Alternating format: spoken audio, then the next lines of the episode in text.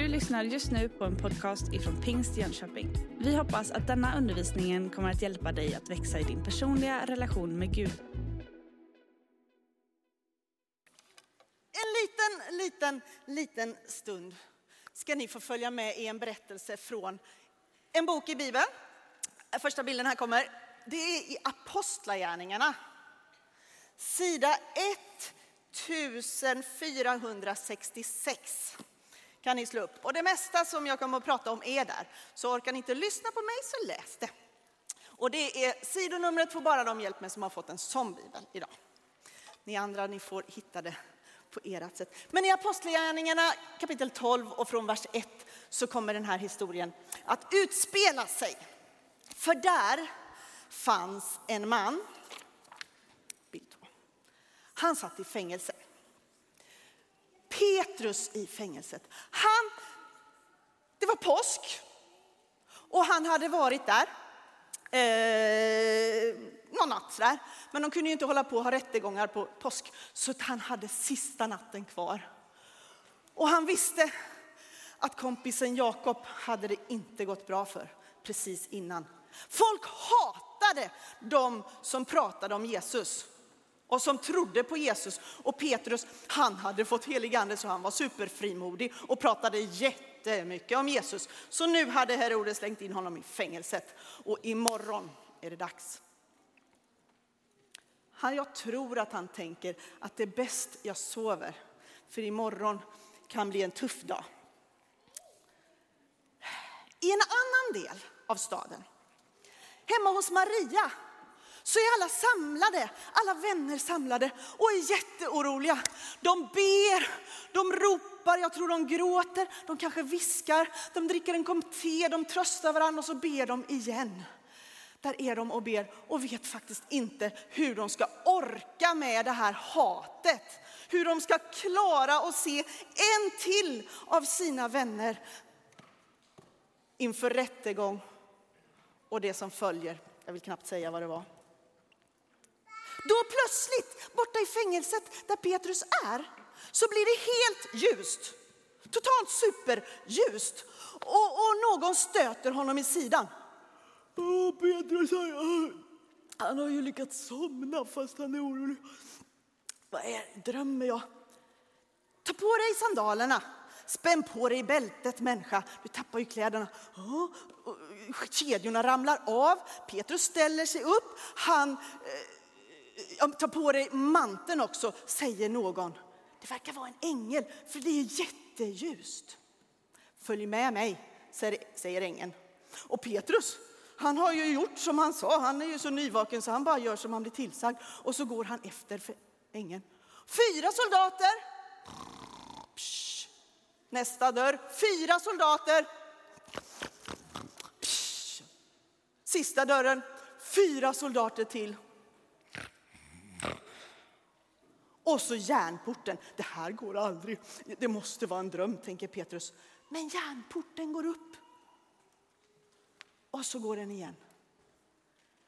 Petrus är på gatan. Han är utanför. Vad ska han göra? Alltså, är det här sant? Är det verkligen så att jag är på gatan? Plötsligt är ängen borta. Uh oh, jag är själv. Vakterna vaknar säkert. Där slog järnporten igång igen. Jag springer, det verkar vara sant. Och så springer Petrus till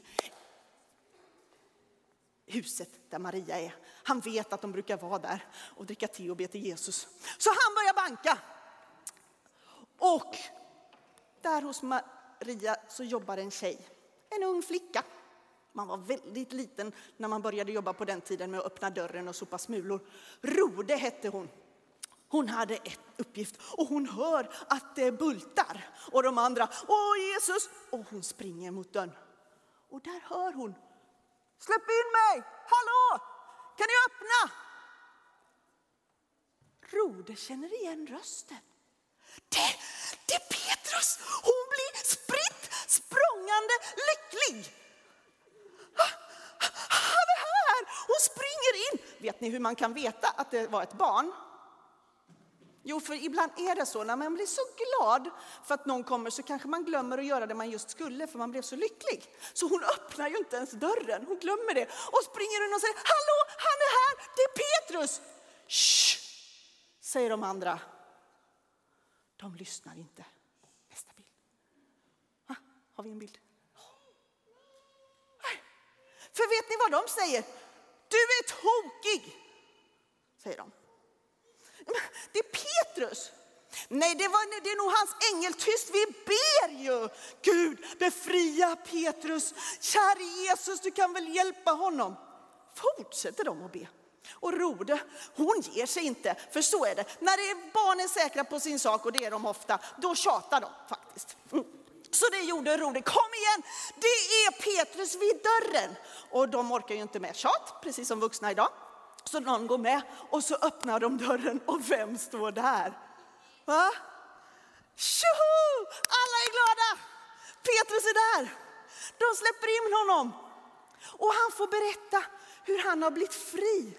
Och vet ni, då kommer de kanske på att de, de ska tacka Jesus. Jag vet inte. Det står inte riktigt så bra om det. Jag tror det. Men de är superglada. Något som verkar omöjligt så är det bra att be. Det är faktiskt så att Bibeln säger det. Be så ska ni få. Kom till Jesus med dina bekymmer, kasta dina bördor på honom, står det till och med. Det står massa bra exempel i er fina bok som är Guds ord. Att Gud, han vill att vi ska komma med honom med det som verkar omöjligt. Precis som i berättelsen så står det, medan Petrus satt där fängslad så bad församlingen ivrigt att Gud skulle bevara honom. Ivrigt de bad. Men bli inte så förvånad om han svarar. Det kan ju vara så att Gud väljer att svara på bön. Ber om någonting som verkar omöjligt så är det ju, och du tycker det är omöjligt, så är det ju omöjligt, men inte för Jesus. Det är därför han har sagt att vi ska be.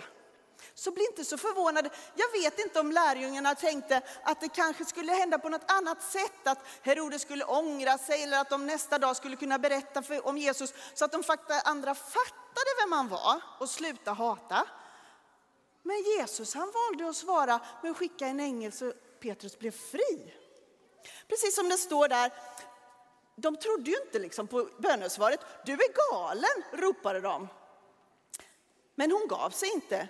De sa, det kanske är hans ängel. Det står precis så. Men då är det så här att om, om vi har börjat be och det inte riktigt händer som vi tror så är det bra att fortsätta be. Nästa be. Och fortsätta be. Och faktiskt fortsätta be. Inte ge upp att be. För Gud, han vill höra varje gång och han tycker att det är okej att vi ber om många saker, att vi är många olika som ber. Så ge inte upp fast det inte händer på det sätt som du trodde. Fortsätt att be.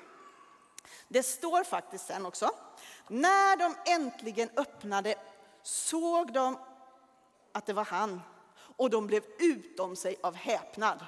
Häpnad betyder förvånade, chockade. Liksom. Konstigt när det är just det de har bett om. Hade de faktiskt slutat tro? Hade de inte ett hopp om att Jesus kunde göra det de bad för?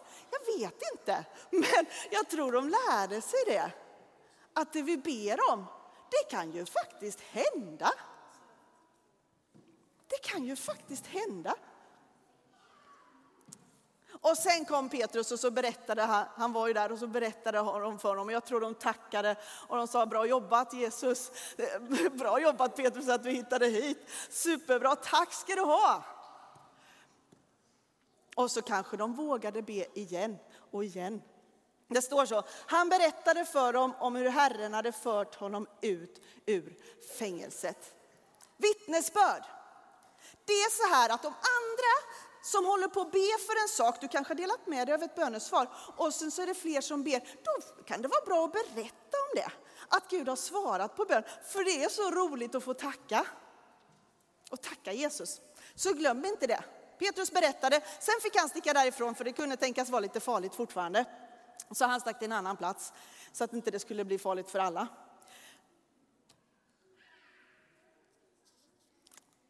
Då kan vi se här. Nu har jag typ nästan tappat bort mig. Eh, det fattas ett ja där. ja. Mm. Nej då, det har jag inte alls det. För det är så här, att ni ska be till Gud. Vi ska be till honom. Vi ska tro att han fixar det. Och vi ska tacka Gud, tacka honom för det han gör. Och sen kan vi be igen om det faktiskt inte har hänt. Och inte sluta hoppas. Ingmar Stenmark, någon som vet vem han var? Är? Ja, han finns fortfarande. Han var världens bästa skidåkare. Han vann typ allting. Det var någon som sa till honom att vilken tur du har, vad bra att, alltså det, du har liksom marginalerna på din sida. Vet ni vad Ingmar Stenmark sa då? Det verkar som att ju mer jag tränar, desto mer tur har jag. Så sa han, typ.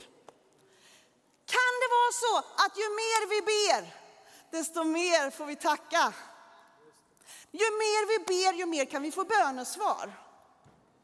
Och ju mer bönesvar vi faktiskt ser, ju mera hopp kan vi ha om att det faktiskt går att förändra livet, hatet, situationen, mitt hjärta.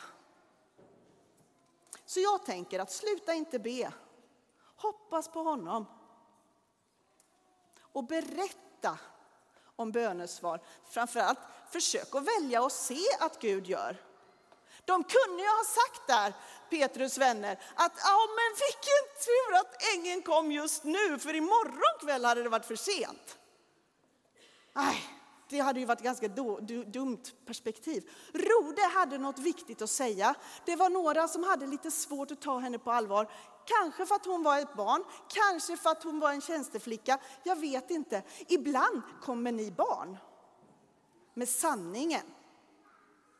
Det där med barnatro, det finns ett ord som är så. Jag tror att det är något väldigt fint. För jag tror att det faktiskt är öppna ögon och ett öppet sinne till att faktiskt det omöjliga kan hända. Att Jesus kan förändra. Det här ordet är på riktigt. Och har du svårt att tro det med din vuxna hjärna, så be om ett barns tro. Och be till Jesus. Hoppas på honom. Fortsätt att tjata. Han orkar med mycket tjat.